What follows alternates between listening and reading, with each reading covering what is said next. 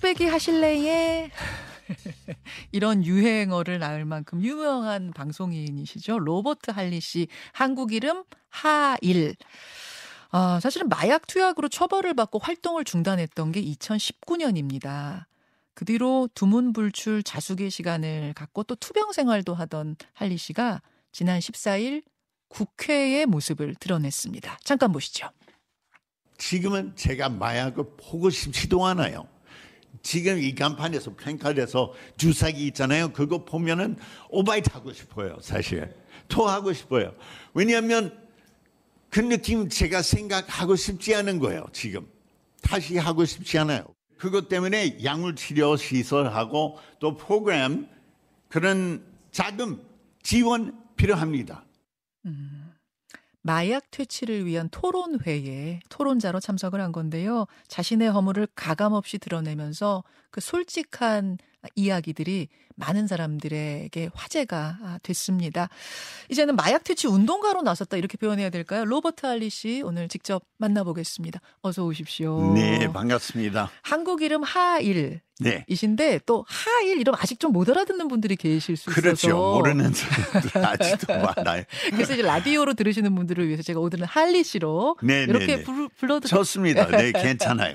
아니 한뚝 빼기 하실래요? 이게 제가 잘 안 되는데 오리지널로 한번 들려주시겠어요? 네, 오리지널로, 오리지널로 예. 해드리겠습니다. 네. 한두 배기 하실래요? 이렇게.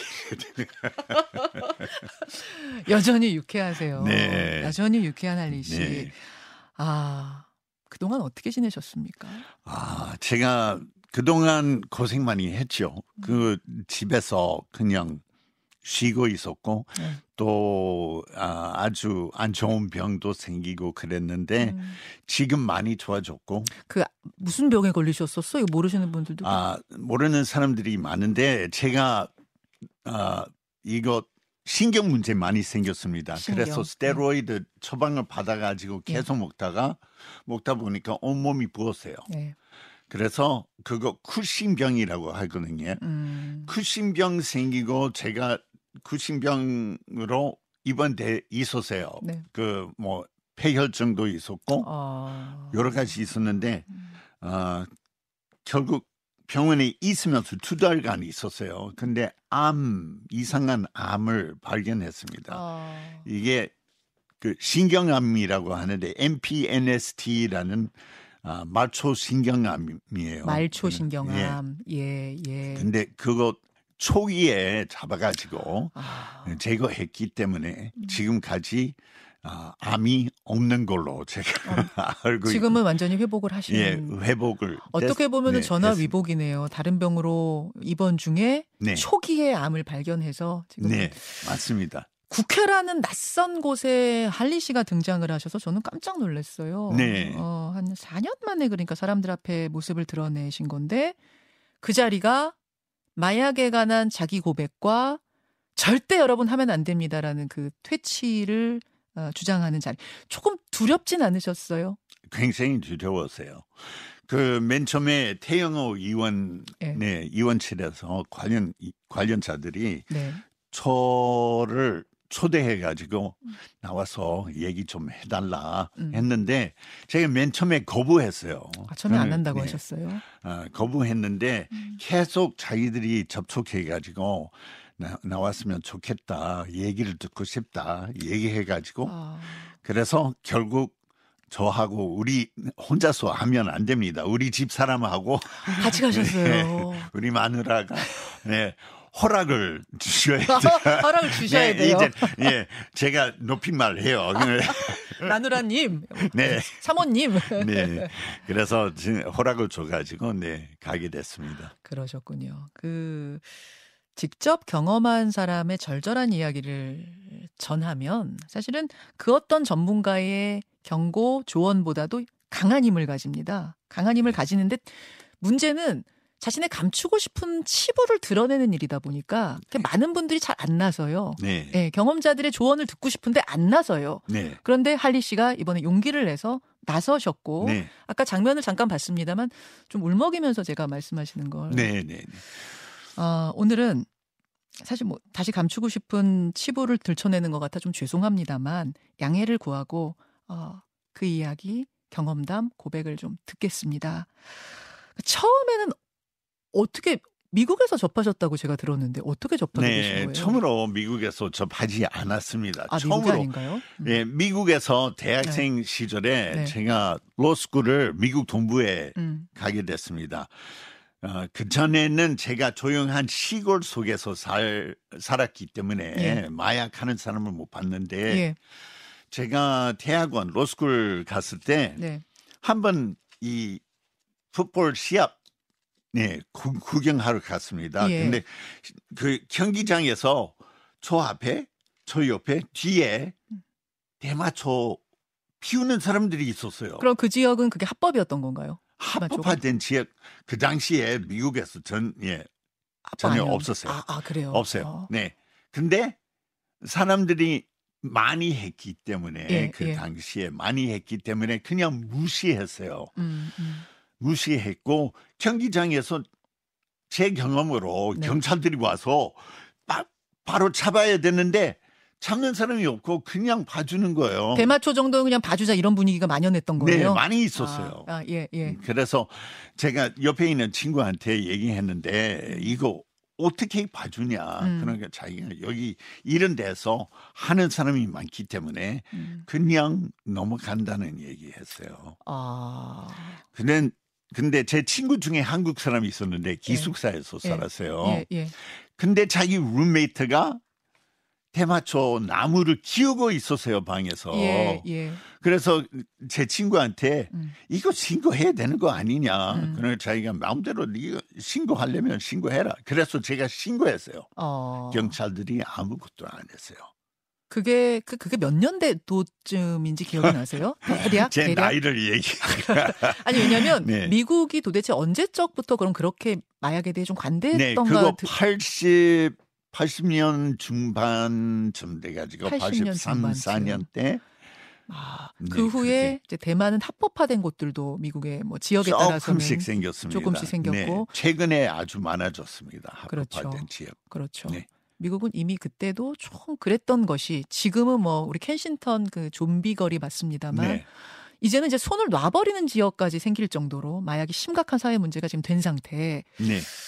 제가 이제 어 오늘은 뭐 본인의 이야기를 뭐 허심탄회하게 하러 오셨으니까 질문 드립니다만 네. 이 대마가 됐든 본드가 됐든 뭐가 됐든 이 정도는 괜찮아. 딱 한 번만 나는 나는 달라. 이런 것이 결국 마약에 손을 대게 처음 손을 대게 되는 이 네, 대부분 맞습니다. 사람들의 경로라고 하던데 맞습니까? 네, 맞습니다.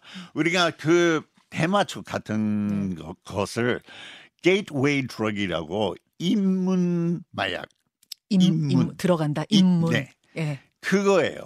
그거 사람들이 처음으로 접하게 됐는데 그거 하면은 네. 아, 이런 느낌이다. 더 다른 느낌이 뭐냐. 아. 그러니까 또 다른 마약을. 더 강한 쪽으로 가요? 더 강한 쪽으로 가요. 아. 당연하죠. 그거 왜냐하면, 어, 이런 느낌은 좀 그런데 더 강한 느낌이 뭐냐. 아. 그래서 자기들이 접하게 되는데 네. 처음부터 대마초를 접하지 말아야 되는 거죠. 아니 어떤 곳에서는 대마초가 합법이기도 하고 뭐 네. 대마초 정도는 중독성이 없으니까 내가 해외 해외 여행 갔다가 그냥 네. 한 번쯤 이런 분들도 더러 계시다고 하더라고요. 네. 절대 그러면 안 된다는 거죠. 네, 처음부터 하지 말아야죠. 그거 gateway drug이기 때문에 그러세요. 그 사람들이 이 대마초 합법화된 지역은 많아요. 캘리포니아주, 예. 오레곤주, 워싱턴주, 콜로라도주, 예. 애리조나주 다 해요. 음. 우리 고향 유타주인데 거기서는 합법화 안 됐어요. 아. 근데 그런 지역에 가서 그러면 할 수 있는데 예. 하게 되면 문제되는 거예요. 반드시 그 다음으로 가게 된다는 네, 이야기고. 그 다음, 예. 그래서 우리나라는 아예 대마에서부터 다시금 불법으로 해놓은 상태인 네. 것이고요.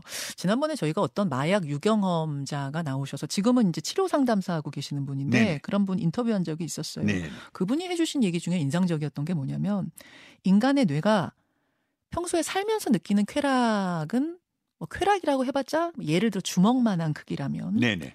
마약을 했을 때 뇌가 느끼는 그 쾌락의 크기는 수영장만한 크기. 맞습니다. 어마어마한 쾌락을 느끼게 되기 때문에 다시 평상시로 돌아왔을 때 그 엄청난 쾌락의 크기를 잊기가 참 어렵다. 네. 그래서 잊을 수 없어요. 잊게 하는 약은 없어요. 잊게 하는 약이 없어요. 네. 그러니까 마약을 접하게 되면 네. 나중에 그 기억이 계속 있는 거예요. 아...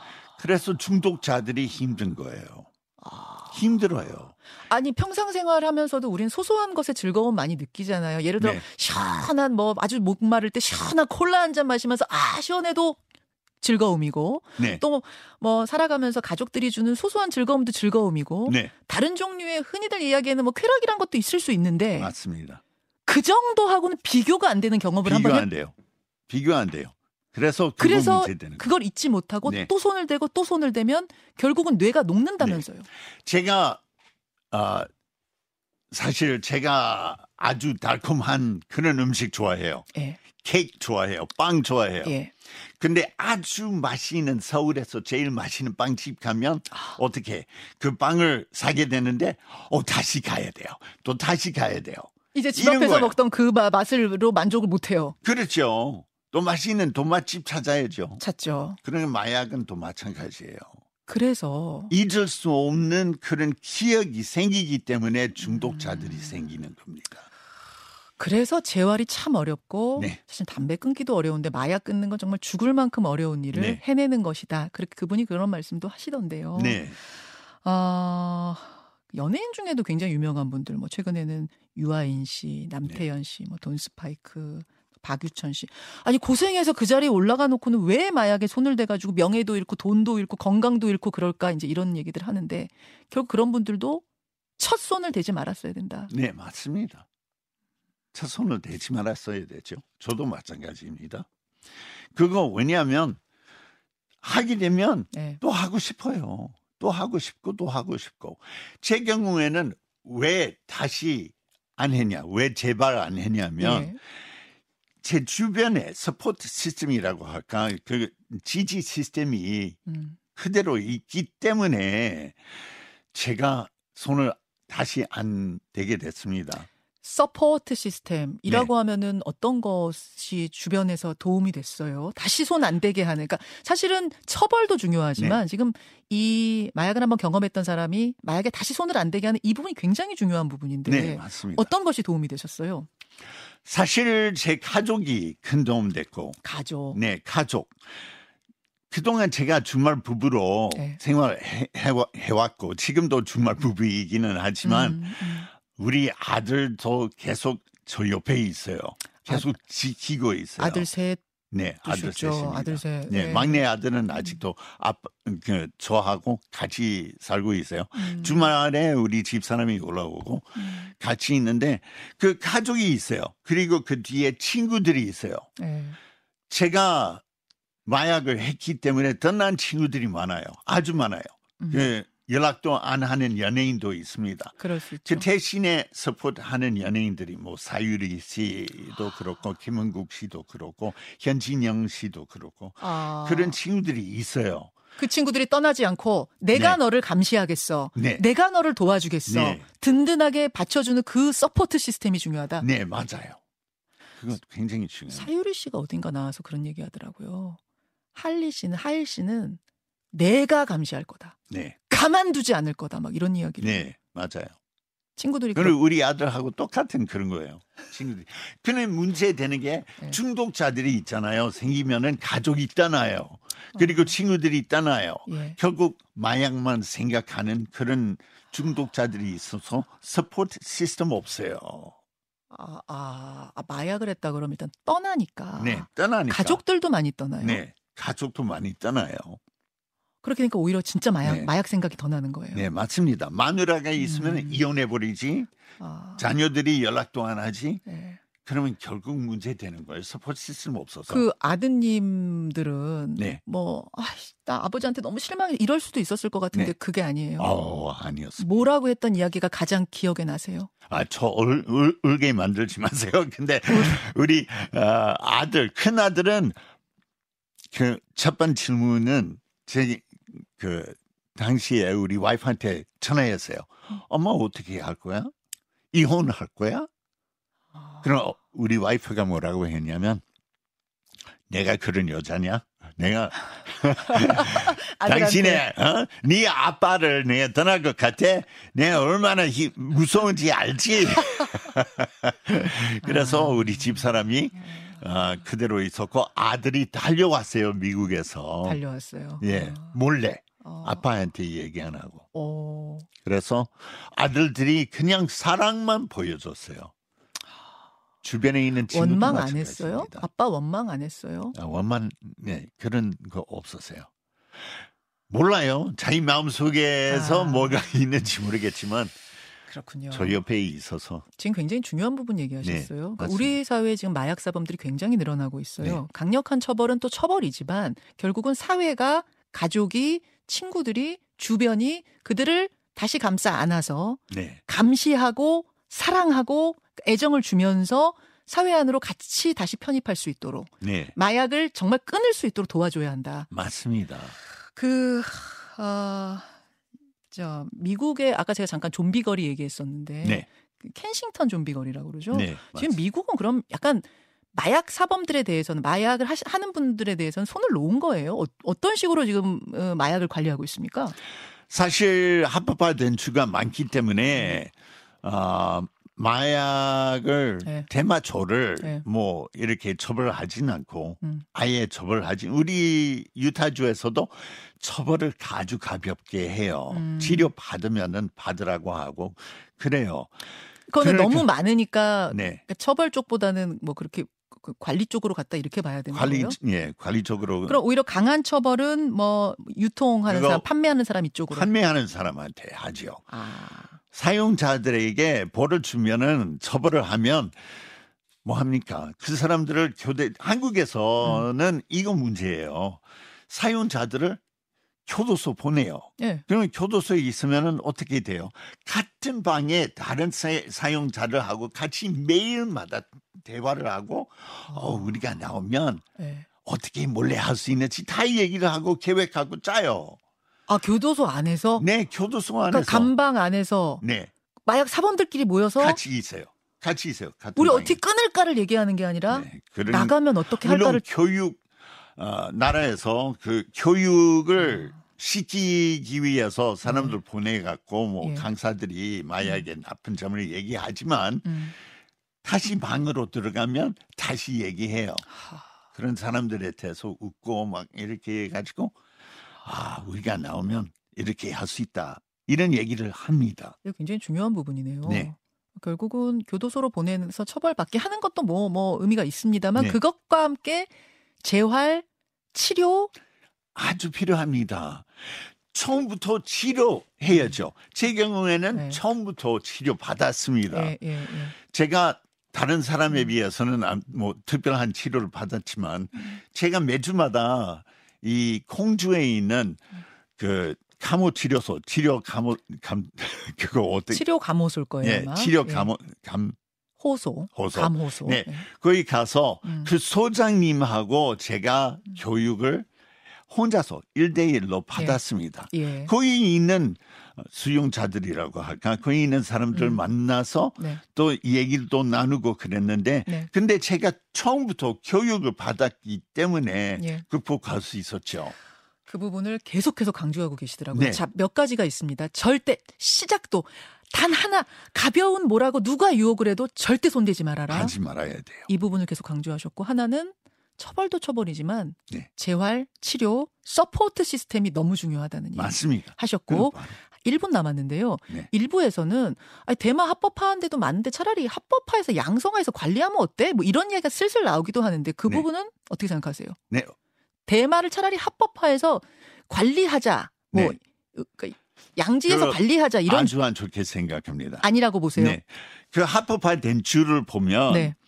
어, 맨 처음에 처음부터 그랬는데 사, 사망 이- 마약을 통해서 사망하는 이율이 늘어났습니다.